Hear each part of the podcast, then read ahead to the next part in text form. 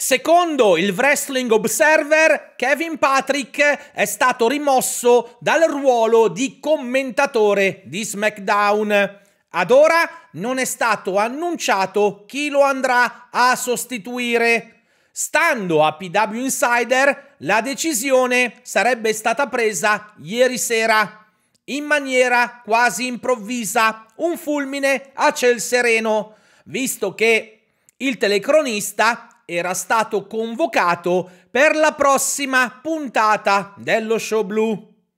Anche sulle motivazioni aleggia il mistero.